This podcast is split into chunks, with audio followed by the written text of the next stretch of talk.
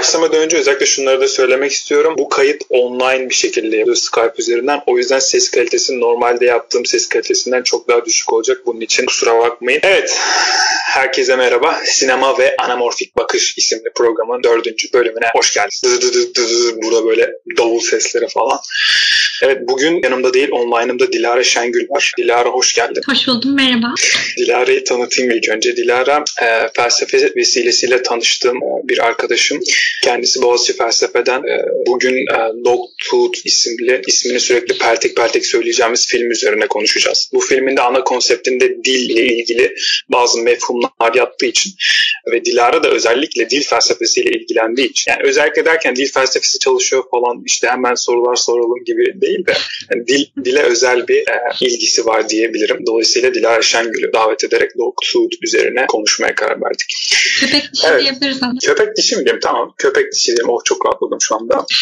İlk önce birazcık filmden bahsedeyim ben teknik. Sonra işin içerisine girelim. Film 2009 yapımı. 98 dakika. Konusu kısaca şehir dışında yaşayan anne, baba ve ergenlik dönemindeki üç çocuğun yaşantısını konu, konu ediyor. Şehrin dışında izole bir bölgede yaşayan aile kendilerini dış dünyaya kapamış bir şekilde hayatlarını sürdürüyorlar. Evin etrafını saran bir çit var ve çocuklar o çitten dışarı hiçbir şekilde çıkamıyorlar. Yasak. Tüm eğitimlerini de evde e, o evin içerisinde dış dünyayla hiçbir bağlantısı olmadan e, yapıyorlar. Ailenin geçimini sağlamak için de e, bir tek baba evin içerisinden dışarıya çıkıyor. Hayata karışan kişi o oluyor. Dışarıdan evin içerisine girmesine izin verilen tek kişi ise babanın fabrikasında güvenlik görevlisi olarak çalışan Christina isimli bir kadın. Ebeveynlerin uyguladığı denetime boyun eğmek zorunda kalan bu üç tane gencin dışarı çıkabilmelerine ise tek yolu köpek dişlerinin düşmesi. Filmin ismi de buradan geliyor. Evet. Şimdi burada ilk etapta ben şu ayrıntıyı vermek istiyorum. Bu filmi izleyen ve psikolojiyle ufak da olsa bir bağlantısı olan insanların aklına direkt köpek gibi büyütülmüş çocuk isimli o meşhur sonradan meşhur olmuş kitap gelebilir. E, çünkü gerçekten e, ondan etkilenmeme ihtimali olduğunu zannetmiyorum. Kesinlikle duymuştur o kitabı ondan etkilenmiştir diye düşünüyorum bir yandan. E, evet Dilara ilk önce sen bir ele al ben sana ben sana sorular sorayım bakalım tamam. nasıl olacak hadi. Ben sana biraz... paslıyorum. Tamamdır. Ee, ben birazcık bu filmi nasıl yorumlayacağımızdan, bu filme nasıl farklı bakacağımızdan, farklı demeyeyim de yamuk bakacağımızdan bahsedeyim. Güzel. Ee, sen zaten gönderme yaptık hemen. Ee, sen zaten filmi tanıtırken, yani filmin tanımını yaparken e, ailenin çitle çocukları nasıl dış dünyadan uzak tuttuğundan bahsettik. Biz film üzerinde aslında ailenin çocuklarını yalnızca fiziksel olarak dış dünyadan uzak tutması değil de dillerini de farklı şekilde kurarak iletişimlerini de dış dünyayla sınırlandırması ve aile içinde bırakmasından bahsedeceğiz. Burada da biraz e, Wittgenstein'ın sözü üzerinden yola çıkacağız aslında. E, meşhur sözü. Dilimin sınırları dünyamın sınırlarıdır. Bu sözü e, birazcık bağlamından kopararak kafamıza göre yorumlayacağız. Umarım. E, evet birazcık bunu yapmaya çalışacağız daha doğrusu.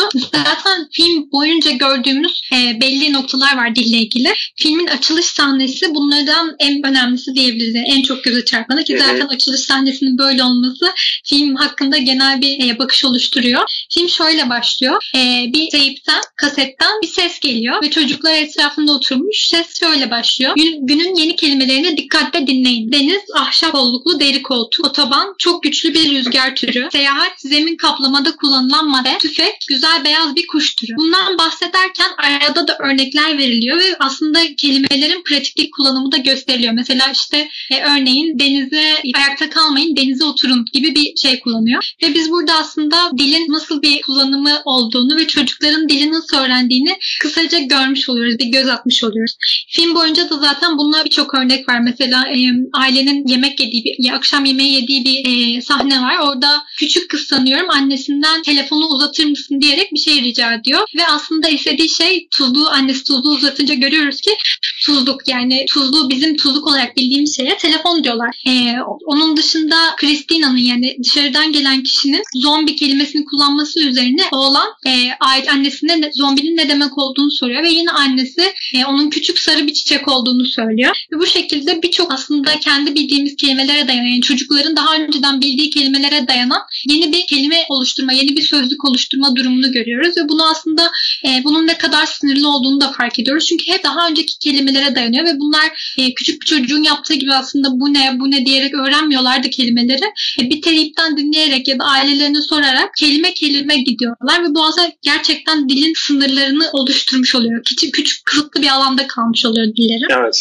Burada hatta e, böyle küçük katlı yani gelişmemiş bir dillerin olduğunu aralarında geçen muhabbetten de anlayabiliyoruz. Konuşurlarken e, kurdukları cümlelerin ne kadar basit olduğunu aslında hani sanki A1 seviyesinde İngilizce konuşuyormuş gibi yeni bir dil öğrenmiş gibi cümlelerin ögelerine çok dikkat ederek hiç aslında e, cümlelerin ya da kelimelerin kendilerine ait alt, alttaki e, imgesel anlamlarıyla hiç ilgilenmiyorlar, bilmiyorlar. Çünkü tecrübi bir şekilde çok fazla konuşma yapmamışlar dışarıdaki dünyayla. E, dolayısıyla var olan kelimelerin yalnızca tek bir anlamları var e, onlar için. Bu da çok basit, çok böyle e, matematiksel cümleler kurmalarına sebep oluyor. Yani o da böyle e, sanki çocuklar konuşuyormuş gibi bir hissiyat oluşturuyor izlerken. Çok Dilin kullanım şeklini veya ailenin onlara davranış şeklinin psikolojilerine etkisini de görmüş oluyoruz. Yani sadece psikolojilerine de etki etmiyor aslında ahlak ahlaklarına da etki ediyor. Yani bizim mesela dilde e, kullandığımız daha doğrusu mesela biz ensest diye bir şeyin varlığını biliyoruz ve ensestin genel olarak çoğu insanın düşündüğü gibi hoş olmayan, doğru olmayan bir şey olduğunu düşünüyoruz. Ama biz film filmde onlar arasında ensest ilişkiler görüyoruz ve mesela onlar için böyle bir kavram olmadığından dolayı bunun kötü bir şey olduğuna veya e, olmaması gerektiğine dair bir bilgileri de yok. Hatta böyle bir şey olduğuna dair bir fikirleri yok. Çünkü hani herhangi bir şekilde bu kavram yok. Onları düşün düşün dünyalarında da böyle bir kavram yok o yüzden. O yüzden mesela filmde gerçekten dilin etkisinin sadece dil bakımından ya da sınırlandırma bakımından değil de psikolojileri bakımından ve ahlak açısından da nasıl ortaya çıktığını görüyoruz. Evet. Burada işte özellikle Wittgenstein sözünden yola çıktığın zaman bütün dünyalarını şekillendiren, tek bir alandan değil bütün dünyalarını şekillendiren bir hale geldiğini gösteren bir mefhum oluyor. Evet güzel. Ee, onun dışında bir şeyden daha bahsedebiliriz aslında yine dille tamam. ilgili. Ee, filmdeki yine en önemli sahnelerden biri. Ya öncelikle şunu söyleyeyim. Film boyunca çocukların isimleri yok. Yani direkt herhangi bir isimleri yok ve aileleri onlara oğlan, kız vesaire bu şekilde sesleniyor. İsmi olan tek şey nesneler ve eve giren şeyler. Ki onların da mesela e, bir sahne vardı. Baba gelirken dışarıdan aldığı şeylerin etiketini falan çıkarıyordu. Yani onları da kendilerine göre isimlendiriyorlar yine aslında. E, bir marka şeyi üstünde bir etiket falan kalmıyor. Dışarıdan gelen ve ismi olan tek şey yine Christina mesela. Ama çocukların ismi yok. Ve e, Christina'nın büyük kıza verdiği bir film var. Muhtemelen Rocky filmiydi sanırım. Evet. Kız onu izledikten sonra aynen Rocky'ydi. E, izledikten sonra aslında onunla ilgili birçok şey değişiyor. Ve filmin kırılma noktası bence filmin kırılma noktası olan bana Bruce de dediği bir kısım var. Kız kardeşine sana sadece bana Bruce dersen bakacağım diyor. Ve aslında bu ismi alarak kendini isimlendirerek bir isimle çağrılma farkındalığı kazanıyor. Ki mesela bizim için Bruce genelde yani erkek ismidir. İsimlerin böyle bir e, cinsiyet arka planı falan da oluyor. Ama onun için öyle bir durum da yok. Yani direkt bana Bruce de diyor. Çünkü hani bir erkek ismi, kız ismi gibi bir e, kafasında bir işte dil kurulmamış. Ve e, orada birkaç kere isminde çağrıldığını görüyoruz. Kardeşi ona Bruce diyor, o dönüyor. İşte farklı bir yere geçiyor, yine Bruce diyor, yine o dönüyor. Orada birkaç kere bunu yaparak aslında bizi iyice yediriyor ve bunun önemini göstermiş oluyor. Yani direkt gözümüze gözüme gözümüze gözümüze sokmuş oluyor Elantinos'ta.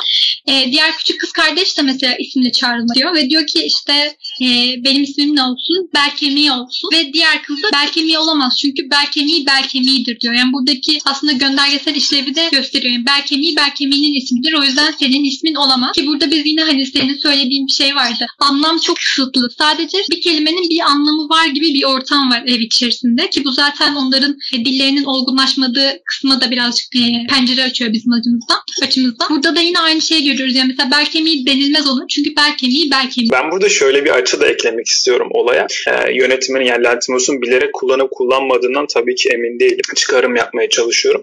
Şimdi kelimelere e, bizzat onlara ait müstakil anlamlar yüklemiş ya. Mesela işte ne bileyim tuzluk, e, telefon gibi bir anlam yüklenmiş ona ve muhtemelen telefon başka hiçbir anlamda kullanılmıyor. Mesela biz su dediğimiz zaman bir sudan bahsederiz. Bir su gibi olmak sıfatlaştırması vardır. Böyle bu tarz imaen birçok anlam yükleyebiliyoruz.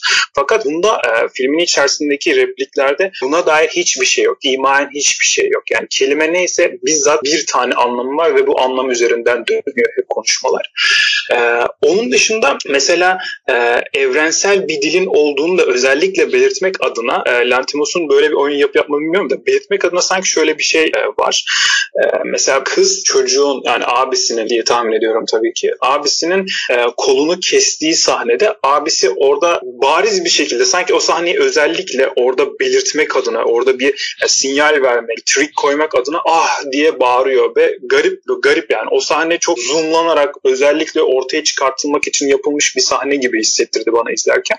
Bu ahın anlamı da işte gösterge biliminin içerisinde yani semiotik e, dilin içerisinde e, evrensel bir dili olduğunu da ayrıyetten alttan alttan e, izleyiciye sunduğunu düşünüyorum. Hani bir orada kendilerine ait o çiftlerin arasında bir dil oluşturuyorlar. E, dilin bir kendine ait semiotiği, semantiği oluşturuluyor. Bir de onun dışında evrensel bir dilin olduğunda alttan alttan sanki veriyormuş gibi bir hissiyat oluşturdu. Çünkü kim acı çekerse çeksin ah demek zorunda dünya içerisinde. Bu tabii inner, doğuştan fıtri gelen bir şey olduğu için e, böyle bir detayı da e, aktarmak istedim. Yani sen bunu söyleyince aklıma şey geldi. Yani orada mesela e, kız kardeşi gelip baltayla abisini yaralıyor. Ama bunun e, öncesinde bir kedi sahnesi var. E, bir kediyi öldürüyorlar.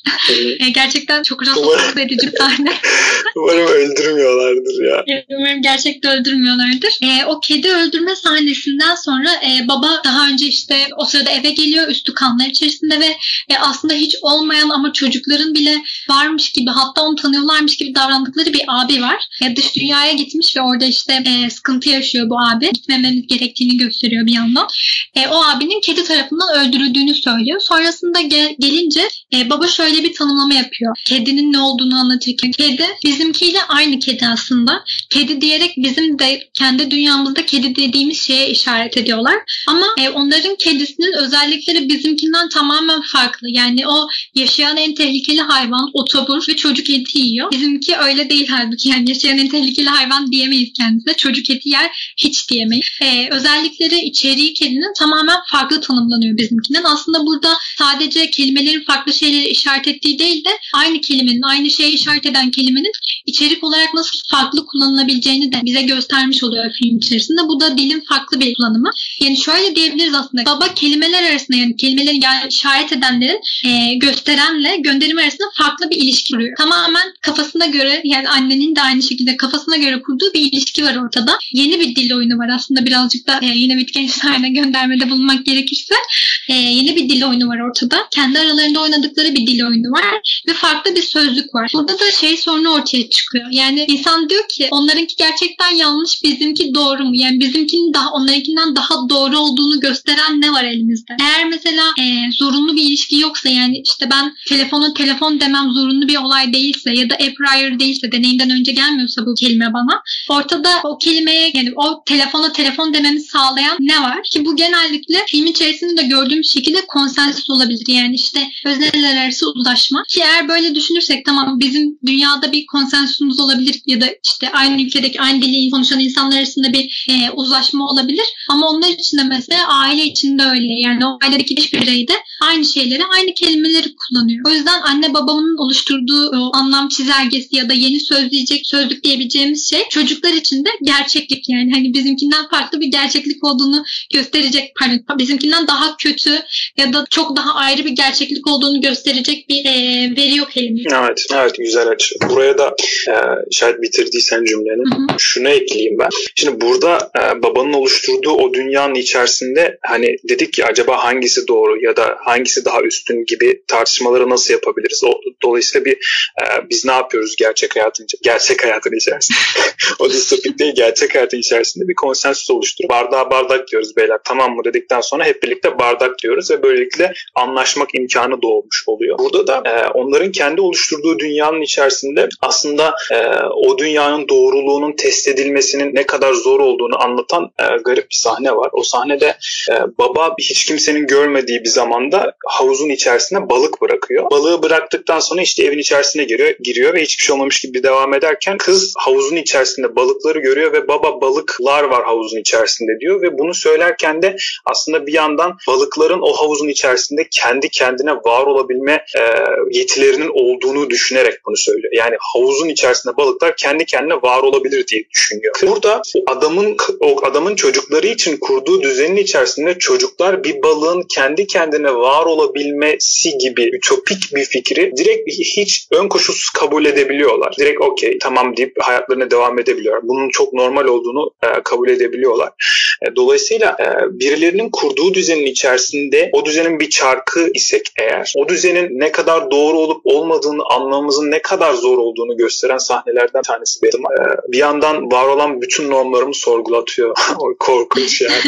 Burada mesela şeyi düşündüm ben hani orada e, o kız değil de ben gerçek hayatta böyle bir sahnenin içerisinde olsam muhtemelen tepkim şu olacaktı. Kim attı bu balıkları bu suya gibi bir tepki verecektim mesela orada. Ama kız balıkların orada kendi kendine olmasının çok normal olduğunu düşünerek hayatına devam ediyor ve bir sürpriz. Wow havuz bizim için balık doğurdu falan gibi hayatına devam ediyor. O zaman e, değerli yorumların için çok teşekkür ederim Dilara Şengül. Rica ederim. Hayatta ve dil felsefesinde sana başarılar diliyorum. Teşekkür, teşekkür ederim. Ben de sana felsefe hayatında başarılar diliyorum. Teşekkür Teşekkür ederim. Ee, Okey. Biz dinlediğiniz için teşekkür ederim ben de ayrıca. Sinema ve Anamorfik Bakış isimli programın dördüncü bölümünün sonuna geldik. Sağlıcakla kalınız.